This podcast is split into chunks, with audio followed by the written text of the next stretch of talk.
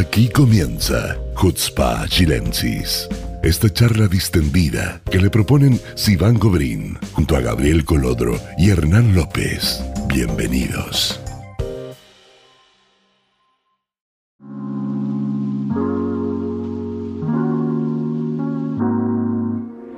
Bienvenidos a un nuevo capítulo de Hutzpa Chilensis. En este capítulo, lamentablemente, volvemos a estar sin nuestra querida Sivan. Sivan está de vacaciones merecidas, así que la vamos a perdonar esta semana. Eh, el que sí nos acompaña, por supuesto, es nuestro querido Hernán López. Hernán, ¿cómo estás? Estoy muy bien, a punto de cumplir medio siglo en unos eh, días más. Así que estoy preparándome psicológicamente para llegar a ese tema. Pero estoy bien porque tomé, también tomé unos días libres, así que voy a tomar eh, llegar a la, al medio siglo eh, descansado, por lo menos. No te preocupes, Hernán, te ves de 48 siempre.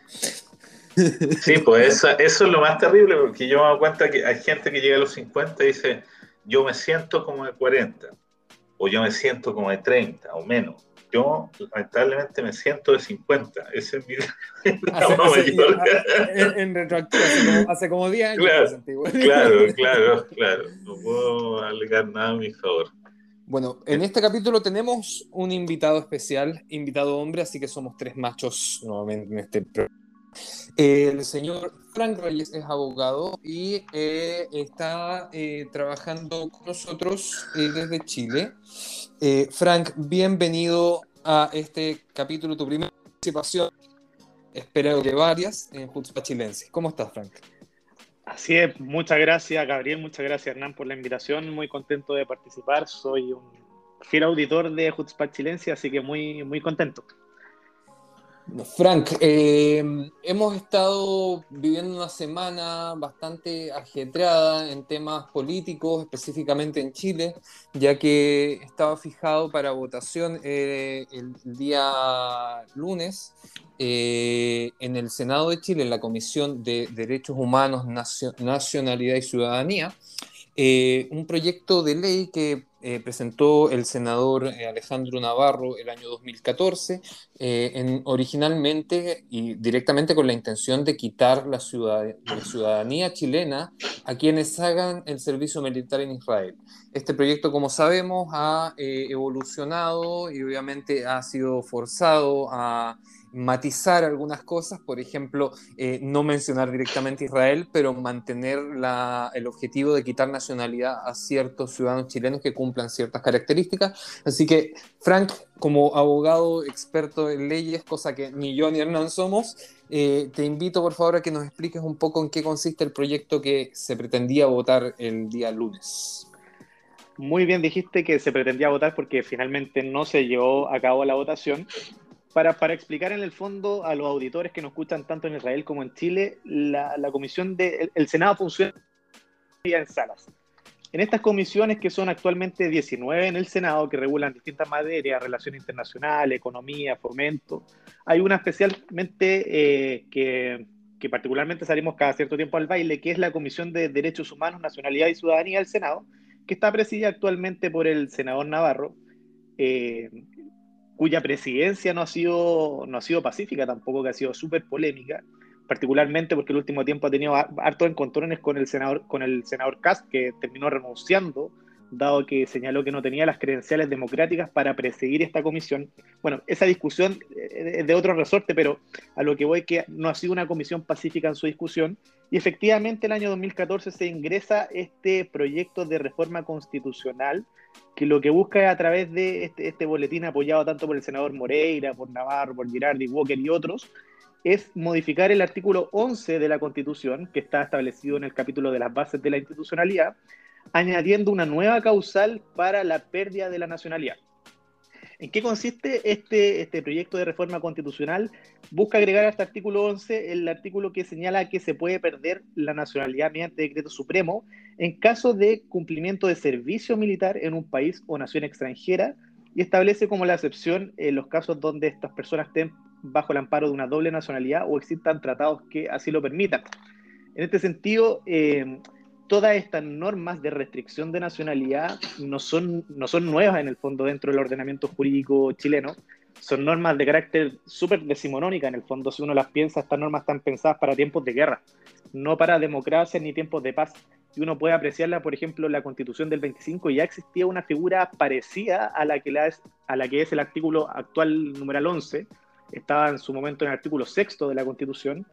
Curiosamente, esta fue la, eh, la causal que se ocupó en contra de Orlando Letelier para cancelarle mediante decreto supremo la dictadura la nacionalidad a eh, este eh, personaje político que fue súper polémico su, su, acontecer, porque cabe recordar que a Orlando Letelier en su momento se le cancela la nacionalidad eh, sin ejercer ni siquiera un recurso que proceda en contra de la cancelación.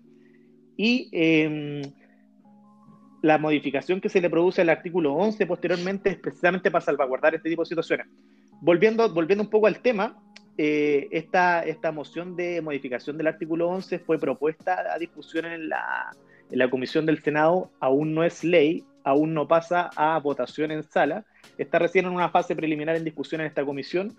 Eh, y, se, y, se, han señalado en el fondo que se trataría de un traje a medida, en el fondo, en contra de la comunidad de, eh, de, de, la comunidad judía, en el fondo. O sea, básicamente en contra de lo israelí. Es un traje a medida legislativo en contra de lo israelí porque está establecido en términos de técnica legislativa de forma tan restrictiva que si uno se pone a pensar, bueno, ¿y para quién es aplicable esta normativa?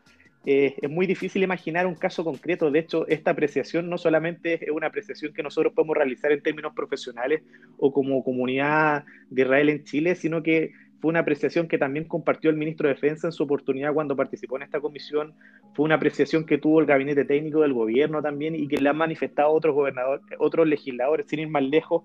En la última comisión, el senador Insulza se manifestó en el mismo sentido, entonces están en cierta medida contestes en que esta, esta, esta legislación, está leguleada, como, como arguimos en, esta declaración, eh, está tan mal redactada desde el punto de vista de la, de la técnica legislativa que se usó, que prácticamente el único público objetivo que, al cual se destina esta norma es a los israelíes que prestan, a los chilenos que prestan servicio en Israel.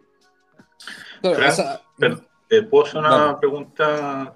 Bueno, primero una, aclaración, que cuando Gabriel dice trabaja con nosotros se refiere a, que Frank es el nuevo flamante lobista de la comunidad chilena de Israel en el Parlamento chileno y nosotros, para los quienes nos escuchan, nosotros eh, somos funcionarios también de dicha ONG. Eh, hecha la aclaración, mi pregunta para Frank, cuando el proyecto eh, se refiere a servicio militar en otro país, y yo pienso acá en Israel, los jóvenes judíos chilenos que vienen a programas como la Gatna o Mahal, que no son no son eh, lo que en Israel se entiende el servicio militar completo, sino que son uno un periodo muy, muy pequeñito, una semana, y el otro un periodo más extenso de meses. Eh, eh, ¿Pueden ser esos, considerados, esos programas considerados como servicio militar? Técnicamente, si uno hace, hace gala de la precisión en, en la forma como está redactada la norma, estaría de forma excluida la situación que tú comentas de estos programas. Porque la norma eh, o el proyecto de ley en principio habla de servicio militar, por lo tanto quedarían excluidos estos programas de, de la figura que tú comentas. Entonces, bueno, hay, hay, que entender también que este proyecto que, que, hoy día, 2021, el senador Navarro está tratando de, de llevar a votación en la comisión, eh, como decíamos al principio, se presentó recién en el 2000, o sea, ya el 2014, el 2002, el 2012, si no me equivoco, ¿no? ¿O 2014? Corrígeme, Frank. 2014 tengo entendido yo. 2014, 2014 después, del, después del, de la, la, visita de Navarro al Líbano. La visita de Navarro no fue 2013. Fue 2018. ¿No 2013? No, el, el, 2000, el 2014 él presenta el proyecto en Chile. Eh, podemos, podemos revisarlo porque lamentablemente como el proyecto fue modificado, eh, no existe un medio en el Senado para poder eh, obtener el documento original, pero eh, podemos observar, digamos, en la prensa, incluso internacional, participaciones del senador Navarro, como bien mencioné, en el Líbano el año 2018, en una conferencia parlamentaria que se llama la Cumbre Parlamentaria por Al-Quds, que es una cumbre que nació en Turquía y que la empezó a ejecutar desde Chile el, hoy día constituyente Fuad, Fuad Chaín. Eh, durante, cuando era diputado, empezó a enviar todos los años a estas conferencias que en los primeros años fueron en Turquía, eh, pequeños grupos de eh, parlamentarios chilenos a participar.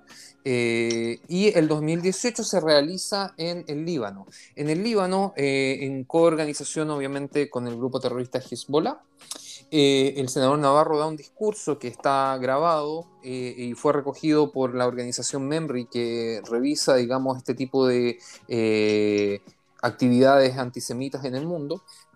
Eh, y el senador Navarro, ¿qué hace? No aparte, obviamente, de un discurso anti-israelí donde condena toda la existencia del Estado de Israel en su base, eh, él anuncia que él presentó en su país un proyecto de ley para que ningún chileno pueda hacer el servicio militar en Israel. Entonces, eh, hoy día eh, hacer eh, una especie de limpieza de, este, de, las intenciones del proyecto como lo hizo Navarro no tiene cabida porque está, está grabado, está, incluso está subtitulado en inglés. O sea, Exactamente. Él, lo dice con sus propias palabras, no hay, no hay una interpretación que podamos darle para este proyecto, digamos, para la base de este proyecto y la intencionalidad del proyecto. Déjame, déjame complementarte con un punto, Gabriel, que en este sentido es súper llamativo. Yo he estado esta última semana echándole un vistazo a las pocas actas constitucionales que nosotros tenemos de la Constitución del 80 y ni siquiera Jaime Guzmán ni, ni, la Comisión Ortúzar de su momento se atrevió a ir tan lejos como lo está realizando el senador Navarro. Entonces, es tremendamente llamativo y, y es parte de lo que nosotros expresamos en esta carta que se envió al senador Navarro para la comisión que una comisión que está mandatada en el fondo a ampliar el catálogo de garantías fundamentales esté precisamente restringiendo una que es la nacionalidad. Existen numerosas convenciones de apatria y todas las consecuencias jurídicas que eso, que eso realiza en el fondo la cancelación de la nacionalidad para una persona. Entonces llama la atención que Navarro con esta, con esta insistencia de instalar una agenda legislativa antisemita, eh, instale proyectos de ley que sean tan mediocres desde el punto de vista de la técnica legislativa y tan malintencionados en el fondo, porque se le ha realizado un montón de observaciones, tanto por los gabinetes técnicos como por el gobierno, eh, acerca de la falta de fundamentación en el fondo de este proyecto, porque no, no, existe un ámbito de aplicación concreto. Cuando le pregunta, eh, Gali le pregunta, bueno, ¿y a quién va dirigido este proyecto? Navarro no logra dar una respuesta concreta porque en el fondo se pisa la cola precisamente con lo, con lo que tú señalas, Gabriel, de que este es un proyecto que es un traje a medida realizado para eh, Israel en el fondo. Claro, o sea, hay, un tema, hay un tema que, que, yo creo que es clave en este sentido, que es eh, en el caso hipotético que se llegara a aprobar un proyecto así, en el fondo el objetivo sería quitarle nacionalidad a gente que no tiene una doble nacionalidad. Entonces estarías eliminando, como para traducirlo un poco a, la gente normal que no entendemos eh, idioma legal, estaríamos quitándole la única nacionalidad que tiene por nacimiento la persona. Exactamente.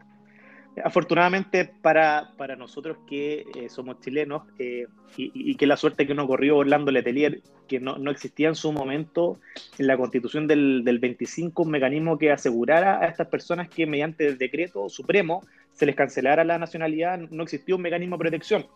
Afortunadamente, de las pocas cosas buenas que tiene la Constitución del 80, se ingresó el famoso artículo 12, que permite, a renglón seguido de las causales de cancelación de nacionalidad, permite establecer un mecanismo a través del cual puedes reclamar y que se constituye dándole competencia a la Corte Suprema para revisar este procedimiento de reclamación, que fue lo que Orlando Letelier precisamente no, no gozó. Recordemos que precisamente el caso de, eh, de, de Letelier hubo un reconocimiento póstumo a la llegada de la, a la llegada de la democracia en Chile por el senador Viera Gallo, que creo que fue uno que presentó el proyecto, para que se le reconociera nuevamente de forma póstuma eh, la nacionalidad, como un acto de reparación en el fondo. Que, bizarro es para que el, hijo de Orlando Letelier, el, ex canciller asesinado durante la dictadura, sea ahora senador de la República y tenga quizá que eh, lidiar con este con este proyecto. Eh, lo encuentro igual como muy bizarro, como el círculo que se da la historia, eh, para los que nos escuchan, o sea, nosotros hemos hablado del senador Letelier en reiteradas oportunidades. Él es de hecho, él es el presidente de. No, él fue, fue en su momento, ya no lo es, presidente de la Comisión de eh, Relaciones Exteriores del Senado. Eh, y tiene una postura anti-israelí bastante clara y lo ha dejado. Es, uno, uno, más del grupo que en fondo generan este tipo de emociones. Eh, en, este, en este caso, él no ha sido mencionado ni es, ni es autor del proyecto, pero tiene razón Hernán, en el fondo ¿qué, haría él en el caso de votar esto? O sea, hasta, hasta eh, es una prueba de fuego prácticamente. Exactamente. Sería interesante consultarlo. Desafortunadamente, él no es miembro de la Comisión de Derechos Humanos en este momento, aunque sí ha manifestado una posición clara respecto al conflicto. Basta recordar cuando se cita la embajadora Rosenberg a participar de esta comisión, creo que fue Relaciones Exteriores, si no me equivoco, donde él ya, ya, no es presidente, pero sí es miembro de la comisión y fue bastante duro en las intervenciones que realizó y, bastante categórico en señalar que él sí tenía una posición respecto al conflicto.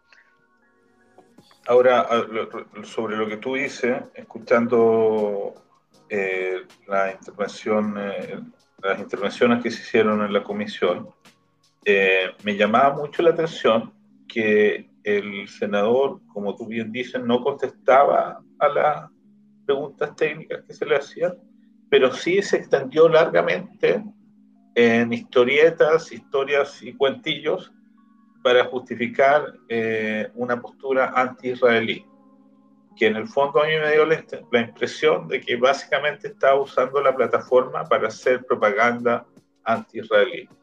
Puede ser que este, este eh, proyecto, que a todas luces parece que no debería prosperar, sea solo un acto de propaganda anti-israelí? Es muy probable, em, yo insisto en el punto y quiero ser majadero en esto, que ni siquiera la Comisión Ortúzar, ni siquiera Pinochet se atrevió tanto como, como Alejandro Navarro en este proyecto que a, mi juicio es pirotecnia jurídica, porque esto probablemente no va a contar con los votos de la sala. Y, y toda esta agenda legislativa antisemita en el fondo que se ha instalado en el Senado más allá de que si eventualmente contara con los votos, aquí hay que hacer un análisis de legalidad respecto de los proyectos que se están presentando, porque recordemos que eh, uno de los grandes inspiradores del, modelo legislativo del Tribunal Constitucional, que es Kelsen, en el fondo este, este judío austriaco, señala que nosotros tenemos un legislador negativo que más allá de que pase por el Parlamento y que tenga con los votos que revisten cierta presunción de legalidad, existen instancias o, una tercera o una cuarta cámara, como se llama el Tribunal Constitucional, que revisa la legalidad también de estos proyectos de ley y revisa que estos se ajusten conforme al, ordenamiento jurídico. Entonces, yo no descartaría eventualmente que si este proyecto, en el improbable evento que llegue a aprobarse, recurrir al Tribunal Constitucional para que haga una revisión de legalidad, porque este proyecto a todas, a todas luces evidencia una, una, discriminación de carácter arbitrario en contra de un determinado público, realizando un, traje a medida. Lamento ser eh, majadero respecto a este punto, pero realmente cuando uno ve la técnica que ocupa el legislador, la mala técnica, la mediocre técnica, eh, se evidencia que es un proyecto de carácter dirigido en contra de una comunidad específica. Por lo tanto, ahí se configura latentemente esta discriminación arbitraria.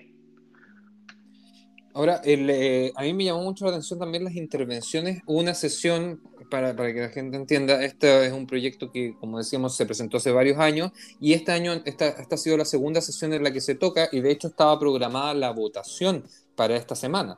Eh, y no llegó a hacerse. En la sesión anterior, que fue en el mes de mayo de este año, eh, estuvo presente el ministro de Exterior, estuvo presente el subsecretario del Interior, que también es un tema que haya estado el subsecretario y no haya estado el ministro del Interior, porque el ministro del Interior es Rodrigo Delgado, una persona de ascendencia palestina que ha tenido, eh, antes de ser eh, ministro de gobierno, eh, manifestaba su postura abiertamente frente en redes sociales. Entonces, aquí hay un tema de, de, cómo se plantea esto frente a autoridades, no solamente frente, digamos, a nosotros y a nuestra carta. frente a autoridades Navarro tampoco pudo contestar. O sea, en el fondo, el ministro Alamán les, explicaba que Chile es un país que no tiene prácticamente enemigos. Entonces, ¿cuál es el objetivo de aprobar un proyecto así en tiempos de absoluta paz y democracia, eh, donde no hay, no hay una razón para pensar que van a haber enemigos del país o chilenos traidores sirviendo a otros estados enemigos de Chile?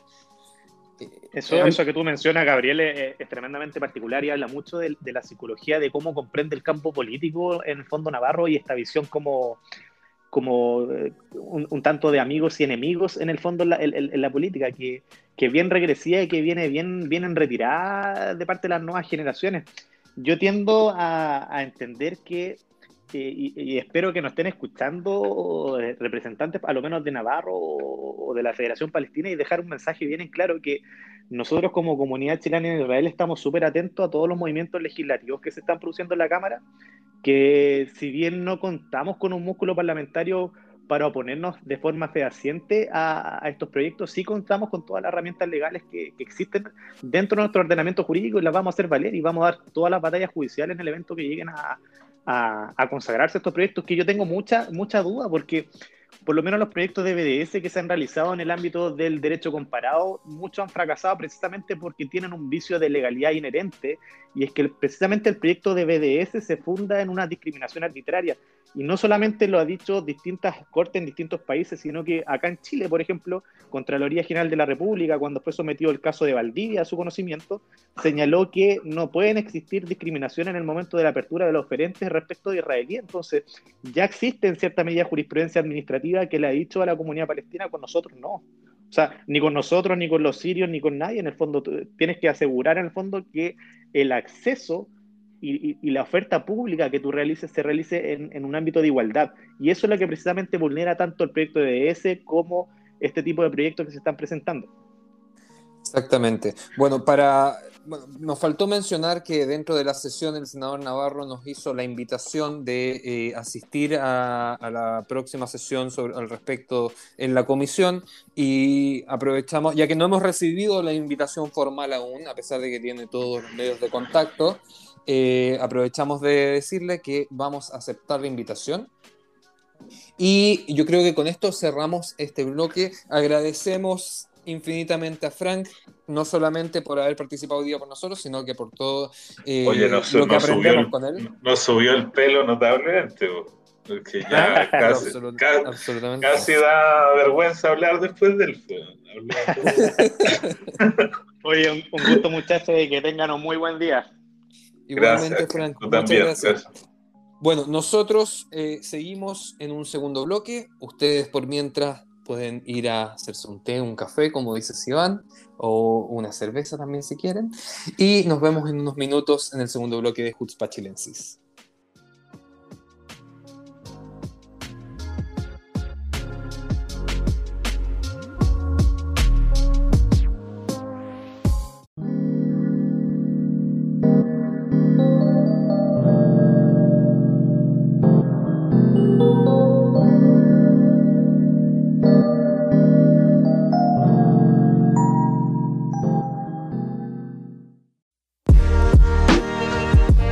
Bienvenidos de vuelta a Jutzpah Chilensis. Seguimos conversando acá con Hernán. Estamos hoy día en, una, en, un bromance nuevamente. Estoy relajado, me tomé, hasta me tomé tu invitación y me haría una cervecita. Está muy bien. Está muy bien. Y bueno, teníamos más noticias esta semana. No todo es malo, no todo lo que ha ocurrido es malo, afortunadamente, a pesar de todas las cosas que están pasando en el mundo. Eh, esta semana conversaron por primera vez el ministro de Exteriores de Israel, Yair Rapid, y el ministro de Exteriores de Chile, Andrés Alamán. ¿Y por qué es interesante esto? Porque en la conversación, eh, como lo publicó eh, Yair Rapid en Twitter, eh, él manifestó su objeción al proyecto de ley BDS que está en el Parlamento chileno, del que hemos hablado en múltiples ocasiones. Eh, y esto no solamente marca una diferencia a nivel interno en Israel de cómo se trata el tema, sino que también eh, para Chile eh, el hecho de que el ministro de Exteriores le toque este tema directamente en una primera conversación, eh, yo creo que es un mensaje bastante eh, correcto, en el sentido de que este tipo de cosas tienen que ser dialogadas. O sea, los gobiernos si bien el proyecto no viene del gobierno en sí, el gobierno de Chile debe ser responsable respecto a cómo se está legislando en su país y cómo esto afecta a las relaciones de Chile en el extranjero. No sé, ¿cómo, lo percibiste tú, Hernán? O sea, la verdad para mí, obviamente estoy muy contento pero yo creí que yo, yo, yo, tenía la esperanza que se hiciera antes. Igual el, el tiempo, eh, eh, digamos, no, no, no, no, no pasó nada, pero eh, yo creo que debió, debió, haber pasado antes. Hay varias circunstancias por las que no pasó. me gustaría saber tu opinión. Mira, acá yo veo varias cosas. Primero, como a nivel general del nuevo gobierno, me parece que habla muy bien de la nueva administración, que muy poco tiempo, o sea, estamos hablando cuántos, dos meses llevarán. Dos meses y ah. diez días, si no me equivoco. Ha, entrado eh, de lleno en los problemas grandes, desde el corona hasta, eh, hasta los problemas económicos inmediatos eh, y también en los, en los, temas ya más específicos como este eh, del BS en Chile, que es un tema que de alguna manera Cancillería le había sacado eh, relieve.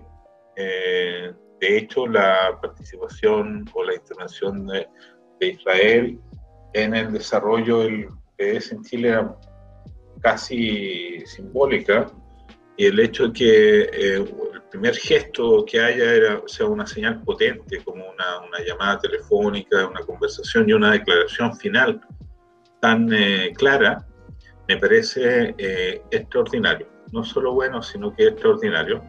Eso es lo primero. Lo que me parece menos extraordinario es como que se le haya dado tan poco relieve en la prensa chilena eh, en el mundo político chileno y lo que me parece más, más curioso es que los propios medios judíos locales prácticamente no lo mencionan.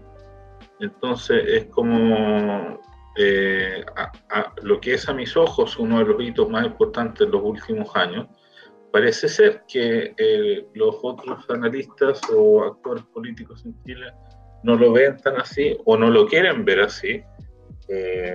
Y eso me llama también poderosamente la atención. Sí, la verdad es que a mí también me, llamó la atención porque no, no había ocurrido, ¿cierto? De hecho, todavía no ocurre una... Y el presidente eh, eh, por un tema de, diplomático, digamos, o de, orden de, los sucesos, debiese ser el presidente Piñera quien debió haber llamado en su momento al primer ministro Bennett eh, para uno hacer una primera conversación de, reconocimiento y obviamente de felicitaciones, como se tiende a hacer con muchos países, eh, por, por la formación del nuevo gobierno. O sea, Piñera ha estado donde no ha estado para eh, cuando han asumido gobierno y no ha tenido ningún problema en llamar a, incluso a gente que políticamente, ideológicamente no, no, no son de, de, su sector de agrado, eh, pero justamente no, no, no, no ocurrió esto. Eh, lo que sí genera cierta, no sé si preocupación llamarlo, pero no da una buena imagen, no una buena imagen en ese sentido. Em, bueno, Piñera, hasta Piñera yo creo que tiene tantos problemas que eh, a esta altura de la vida la política exterior o la, política de Chile hacia el Medio Oriente no debe ser algo que esté en su, en su agenda de prioridades, lamentablemente. Mira, no, no lo sé, ¿ah? no lo sé, la verdad, tengo mis, tengo mis dudas, porque lo acuerdos que hay en ejecución hoy día entre Chile e Israel son muy importantes, lo firmó él mismo, eh, y obviamente todos entendemos que la mayoría de los acuerdos internacionales que firma Israel benefician más a los otros países que a Israel mismo. O sea, por ejemplo, con Chile hay un acuerdo que está eh, funcionando hoy día en que se están construyendo satélites para Chile desde Israel. Entonces, por un tema de formalidad, yo creo que a mi parecer eh, debió haberlo hecho en su momento. no lo es que, como, como te decía, pues, mi apreciación respecto a lo que pasa a Piñera es que está en el fondo tratando de sobrevivir en un ambiente hostil, o sea, en un, en un país que, está, que lo ve a él negativamente, tiene muy, muy poco apoyo de la gente y que está centrado en transformaciones sociales. Este legado de Piñera, porque son fondo las cosas que ha hecho con Israel van a ser parte del legado práctico de Piñera, del satélite, el problema del agua, la ciberseguridad, y todas estas, estas cosas que se hicieron efectivamente, que son profundamente positivas para Chile, eh, en este desprecio general por, por, eh, por, el presidente y su acción, quedan como de lado y, y, minimizadas y eh, invisibilizadas, literalmente. Lo que es muy triste, porque en el fondo podría haber cambiado un poco la, la perspectiva que el chileno de a pie tiene de Israel. en el fondo caemos en, en la mala en la mala propaganda que tiene Piñera. Es posible, pero a mí también me llama mucho la atención que una declaración inmediata, obviamente, de Yair Lapid, y por eso eh, todos debiesen estar enterados hoy día que esta conversación ocurrió.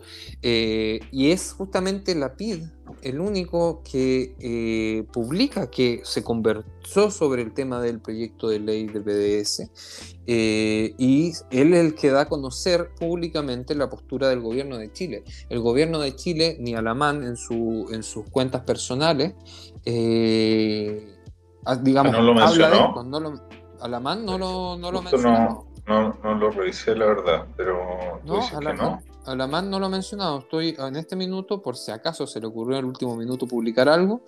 Eh, en su Twitter oficial, por lo menos nada, es que no, no lo usa demasiado. Las últimas tweets son del 16 de agosto.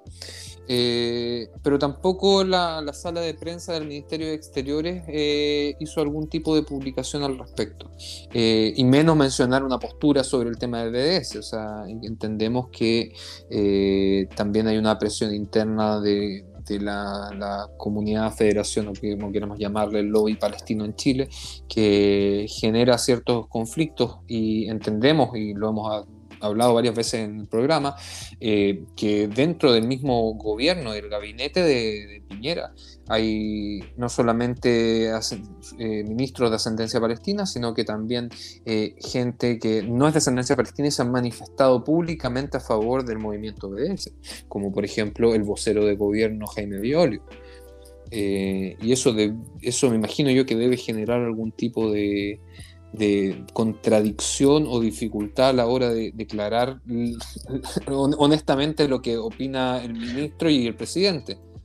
Bueno, pero esta cuestión era súper evidente y pública, como que sería un poco tonto pensar que el resto de los eh, políticos de gobierno no se van a enterar, digamos. No, creo que hayan pretendido esconder algo así. No, yo tampoco, no sé si esconderlo, pero no hacerlo público. En el momento que lo hacen público, en el fondo hay que entender que todo el movimiento que se hace desde el lobby palestino tiene un objetivo de medios. Entonces, en el momento que el gobierno se posiciona en contra de algo que ellos iniciaron, eh, es algo directo. ¿Entiendes? Aunque, aunque sepan cuál es el pronunciamiento del gobierno a nivel interno, a nivel de prensa, ellos no quieren mostrarse derrotados o persiguiendo eh, molinos de viento. Esa es la sensación que me da a mí. Cuando los, eh, los senadores eh, norteamericanos hicieron estos tuiteos famosos, mencionando que el posible apoyo de, de, Chile a una ley de BS podría poner en juego las relaciones entre Estados Unidos en Chile, ahí sí reaccionaron todos. Claro, pero reaccionaron, el gobierno no hizo ninguna publicación ni ninguna declaración al respecto. Como gobierno. ¿Como gobierno no lo hizo? No. No lo hicieron. Los que salieron a dar un punto de prensa fueron los miembros del Comité Interparlamentario Chileno-Israelí, que no solamente dieron un punto de prensa, sino que también en la prensa escrita manifestaron su rechazo al proyecto de ley, eh, bueno, por temas que todos sabemos, por un tema básico, digamos, de eh, casi de sentido común. Eh, no es necesario ser un activista pro-israelí para estar en contra de un boicot específico a un Estado que tiene buenas relaciones con Chile. Eh, independiente de cualquier sea, cualquier sea la, percepción eh, del, del Estado en sí, Chile no lo hace, incluso con países que realmente han estado en el ojo del mundo. O sea, por ejemplo, Siria sea, ¿tú has escuchado alguna condena a Assad en algún momento con... O sea, para que la gente haga una perspectiva, desde el año 48, si tomamos solamente desde el año 48 hasta la fecha, y contamos los muertos en guerras de todos los países involucrados, no solamente estamos hablando de los palestinos, palestinos, israelíes, sirios, libaneses, eh, jordanos, egipcios, iraquíes y yemenitas, eh, la cifra de Siria es al menos, al menos cuatro veces mayor desde en los últimos 15 años solamente. Cifra de muertos. de muertos estoy hablando. Entonces, si es que ante ese tipo de conflicto tan, pero tan sangriento, no ha habido ningún tipo de manifestación ni parlamentaria, ni gubernamental, ni de ningún tipo, digamos, real, eh, se entiende por sentido común que Israel, que es un estado cercano a Chile, que es un estado que eh, está aportando todo el tiempo, en, no solamente en temas de, como mencionabas, de ciberseguridad y los satélites y agua, sino que en, temas de la pandemia específicamente, hay una comunicación directa entre los gobiernos y entre los ministerios de salud desde hace bastante tiempo. Y hay un trabajo que ha hecho la embajada que es impecable y, se, y lo ha reconocido incluso el ministro de Salud de Chile, por lo menos en, dos oportunidades. Yo lo he visto hablar del tema y tomar Israel como un ejemplo en cuanto a estrategia. Entonces, eh, eh, eh, la, objeción al proyecto de ley BDS, ahora voy al punto después de todo el argumento gigantesco, la objeción al, proyecto BDS no debiese venir desde un activismo pro-israelí o anti-palestino o como quieran llamarlo, sino de sentido común de las acciones de Chile en materia internacional. Es que quizá el sentido común en Chile dice lo contrario, porque el, eh, sentido común, como tú dices, establecido en, el imaginario político chileno hoy día es, una visión negativa lo conversamos hace un rato, eh, la convención constituyente tiene una reunión ayer, ayer la tuvo, una organización eh, no gubernamental eh, que dice representar la causa palestina y que en realidad representa el, el, antisemitismo más extremo en las redes sociales chilenas. Ni, siquiera, eh, paréntesis, ni siquiera es una organización no gubernamental, son grupos de personas que no se identifican con la comunidad palestina de Chile dirigida por Maurice Camis, sino que su discurso es más extremo aún. Entonces, de hecho, en la convención me llamó mucho la atención que los identifican como la otra comunidad palestina de Chile. Bueno, a lo mismo, sí, a, lo que me refiero es que en el mundo político parece ser que lo, lo, que nosotros llamamos como sentido común tiene que ver con una visión negativa de Israel.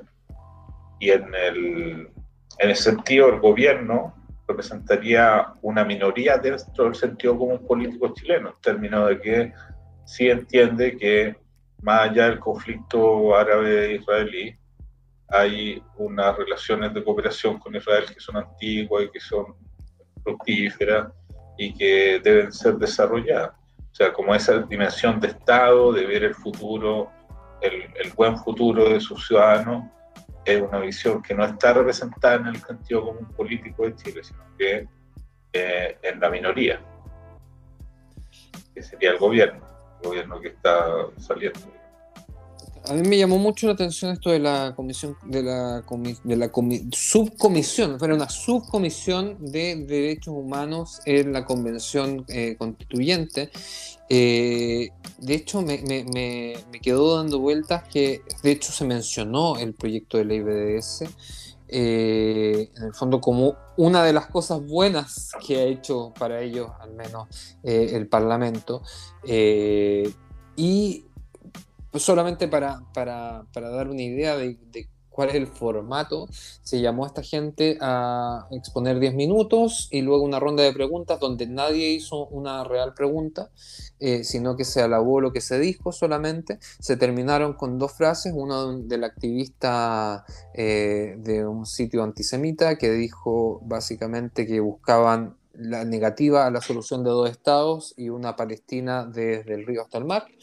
Y eh, el presidente o secretario o quien dirigía la, la, sesión eh, solamente quiso hacer una acotación pequeña y dijo, viva Palestina libre. Ese es el nivel. Claro, mira, la, la, impresión que uno se lleva siempre, una y otra vez que hablamos de este tema, que el, el, el tema se maneja a un nivel de propaganda. Sea, no hay ningún corte de análisis más profundo, ni sé qué, qué sé yo, estratégico. Que los únicos que sí lo hacen son el gobierno, que está aplicando eh, las, eh, las sugerencias del Estado de Israel o de los cuerpos técnicos israelíes en muchas áreas. Entonces la pregunta es, ¿qué es lo que va a hacer más fuerte? ¿Qué es lo que va a aperturar? Digamos, si esta, eh, este juego de pirotecnia constante de los, de los Navarro, de los Jadwe y, compañía, de tratar de generar una imagen hostil hacia Israel, o la realidad, donde Israel eh, cada vez eh, se integra más con Chile y no menos. Digamos, yo, yo diría que en el periodo que ha estado Marina Rosenberg, que es un periodo cortito, ¿cuánto tiene? ¿Dos años? ¿Tres años? Dos, años, dos años. Yo recuerdo, a ver, yo la conocí a ella antes de que llegara a Chile y fue justamente en la visita del presidente Piñera en abril, no, en junio del 2019. Pues imagina, en un periodo muy cortito, ella ha generado un nivel de integración importante. O sea, como tú decías, el satélite, el agua, la energía, eh, a nivel macro y a nivel micro, o sea, eh, la cooperación ya a regiones, las visitas a regiones, a universidades, a centros, las donaciones a, organizaciones hasta muy minúsculas, en, zonas muy aisladas, escuelas en, eh, zonas aisladas del sur. la, la, imagen de, Israel ha ido cambiando gracias a esta buena diplomacia, eh, a esta capacidad de gestionar o de acercar instituciones judías, perdón, instituciones israelíes a organizaciones chilenas. Eh, en muy poco tiempo han, han, ido como doblegándole a menos, a pesar de la propaganda, a pesar de que estás en el momento en que el antisemitismo en Chile es más potente, que tiene más voces, en que tiene más recursos, en que Hezbollah se da vueltas por Santiago, en que jamás eh, los gazatíes también se dan vueltas por Santiago. En ese momento, justo en ese momento, la cooperación entre Chile e Israel es más grande y no menos que antes. Entonces eso eh, yo creo que no hay que eh, perder de perspectiva que está ese, esa dualidad, digamos no es que vayamos perdiendo, sino que yo creo que vamos ganando, pero simplemente todavía no se nota. Estoy, de acuerdo contigo, tienes razón. en ese sentido, en ese sentido la imagen cambia, ¿cierto? Lo que pasa es que la, la, la, agresión es tan brutal que no, o sea, la imagen, o sea, yo, yo, yo podría resumir esta imagen recordando solamente lo que pasó hace un mes y algo con la quema de la bandera de Israel en plena calle eh, por eh, partidarios de un candidato presidencial en ese momento. Entonces, eh, ese tipo de que no hay, no hay son, son la impunidad, que es algo que habíamos hablado la otra vez. En ese sentido se conecta un poco con, con el mensaje que dio Frank en el primer, en el primer bloque, que pareció súper potente. Esto de que los antisemitas tienen que entender que eh, no solo están siendo observados en su acto, sino que además hay un sistema legal eh, que ellos están transgrediendo y que eventualmente puede ser actuar en contra de ellos. Y hasta el día de hoy, digamos, eh, lamentablemente creo que no se había usado mucho esa herramienta, esas dos herramientas, tanto la supervisión como la legislación. Y creo que de alguna manera la gente o las organizaciones judías o las organizaciones israelíes en realidad eh, hemos estado como despertando en esa área eh, y creo que el futuro lo haremos más y mejor. Sí, yo creo que bueno, o sea, obviamente hay que entender que todo todo, este renacimiento del activismo pro-israelí, del que nosotros somos parte, no digo sin tapujo. Eh, claro, nos comentamos a nosotros mismos. Nos comentamos, no, no, pero en, en, general, en el sentido de que hoy día no estamos como estábamos en el 2014.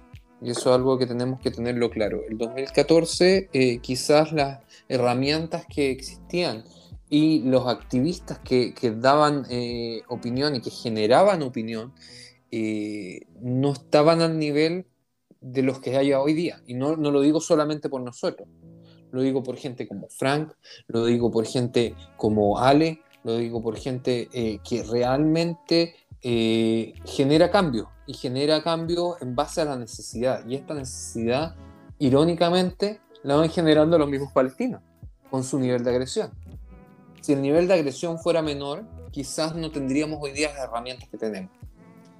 Entonces, una cucharada de su propia medicina. Claro, tiene un discurso que un poco no tiene, no tiene como correlato en otros lados. Siempre eh, es, como fuerte ver que ellos son como más violentamente anti-israelíes que incluso la gente que vive acá. Es como absurdo en cierto, cierto sentido. A mí me llamó la atención, no sé si tú lograste ver hasta ahora el, eh, tema de la convención eh, constituyente, pero algo que me llamó, me llamó mucho la atención es la negativa de estos grupos extremistas, digamos, esta es la visión extremista palestina desde Chile eh, del Estado palestino. Ellos niegan la existencia de un Estado palestino, niegan los acuerdos de Oslo y le quitan la, todo, todo dejo de autodeterminación que hoy día, y bueno, ostenta Mahmoud Abbas hace ya 14 años con su eh, dictadura activa. Eh, pero siendo dictadura o no, sigue siendo un pseudo gobierno que tiene una funcionalidad clara, que tiene acuerdos internacionales, que tiene em, eh, parlamentarios, que tiene ministros, que tiene sistema de salud, sistema de educación, etc. Entonces, eh, están dispuestos a eliminar lo que tienen hoy con tal de buscar eliminar también, eliminarnos también a, nosotros. No sé si me hago eh, entender. Sí, totalmente. Mira, hay, justo hoy día estaba estudiando un poco el Oslo Bet, los acuerdos de Oslo Bet, porque me, me, ha interesado el tema de los refugiados. En, mi opinión, el gran problema por el que Oslo no pasó a una etapa superior fue que los árabes en general no quisieron bajarse de su exigencia al retorno de los refugiados. Eh, Ahora, en Aleph perdón, no Oslo eh, había una solución, una propuesta de solución interesante que era eh, que otros países absorbieran a los refugiados eh, palestinos. Qué sé yo, países que se habían ofrecido, obviamente, como Canadá o Noruega, o había una lista de países que se ofrecían a recibir estos refugiados palestinos que están efectivamente en algunos lugares en condiciones muy malas. Ahora, eh, Chile nunca te ofreció nada.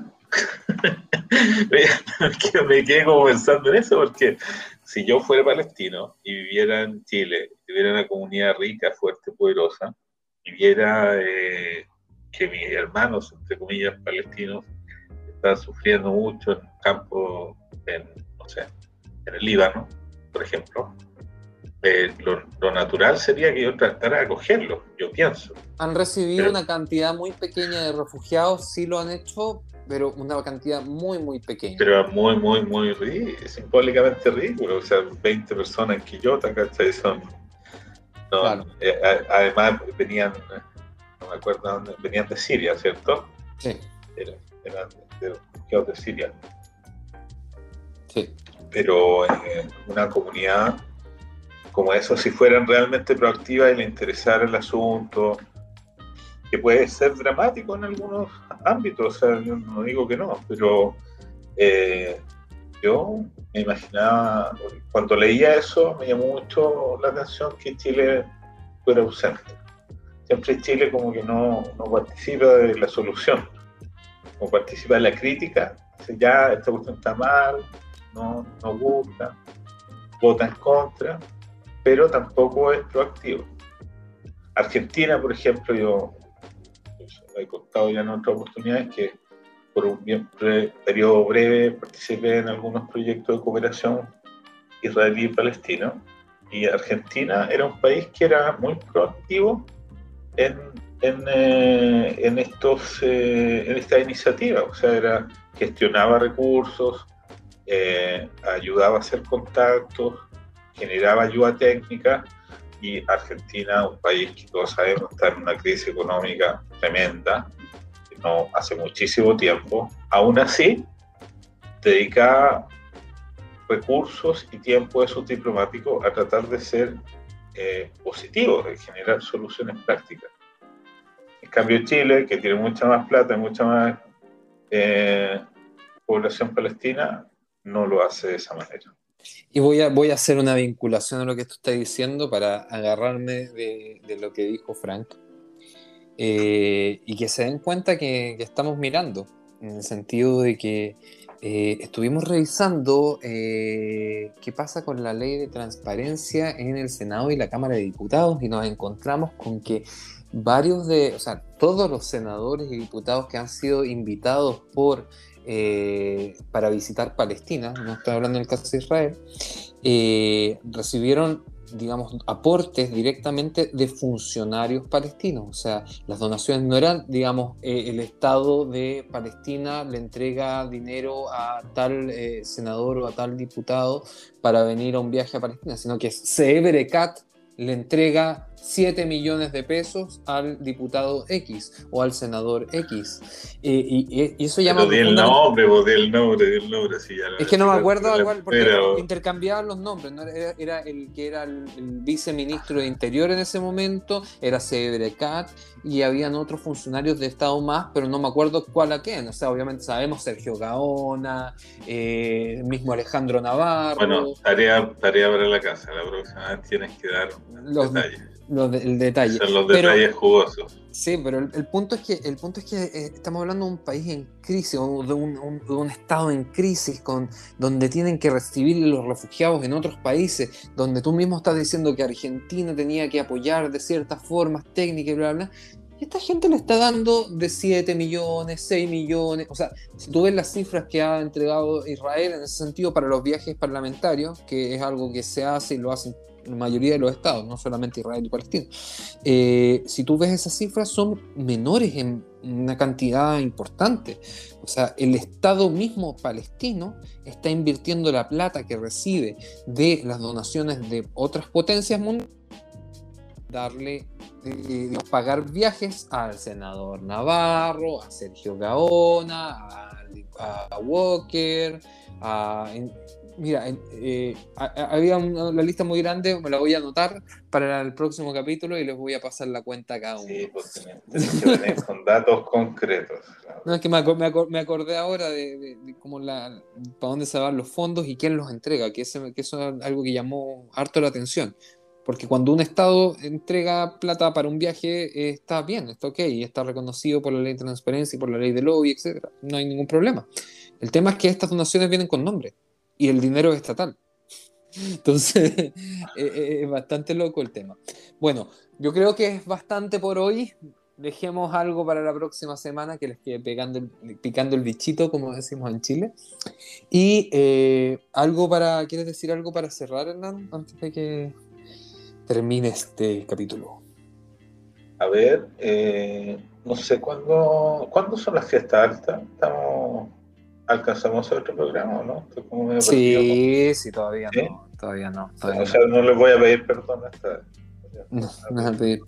lo que sí, lo que sí tenemos que hacer ahora a nuestros compatriotas en Israel, avisarles que quedan pocos días para inscribirse en nuestro evento de fiestas patrias chilenas que ah, vamos a realizar el 17 de septiembre en Kibbutz Gesser. Métanse a nuestra página de Facebook o a nuestro Instagram, van a encontrar todos los detalles y los contactos para eh, eh, inscribirse por vía correo electrónico.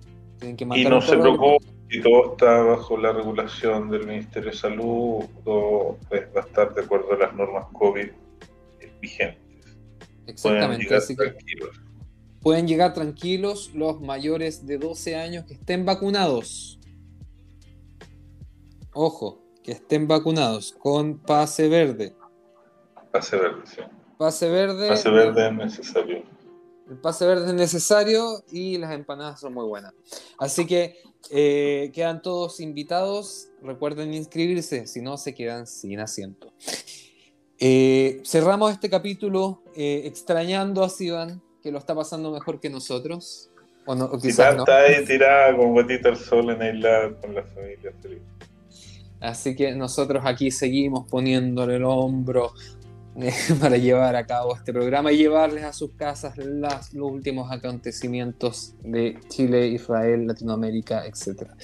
Nos vemos la próxima semana, amigos. Espero que les haya gustado este capítulo y en eso quedamos. Chao.